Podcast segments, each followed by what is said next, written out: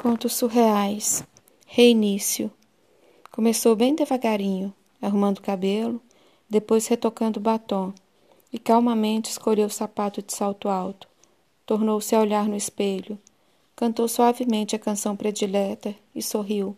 Em cima da mesa estava a chave do apartamento. Nele apenas alguns livros espalhados pelo chão e restos de lembranças. No canto do armário tinha alguns objetos jogados: a vaquinha pintada, e que no passado adornava a geladeira, tudo em perfeita desordem. Ensaiou alguns passos e olhou novamente para a chave, e continuou a andar até chegar no elevador.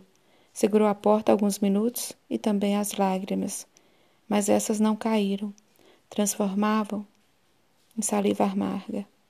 Não olhou para trás nem chorou, apenas tirou a mão da porta e desceu.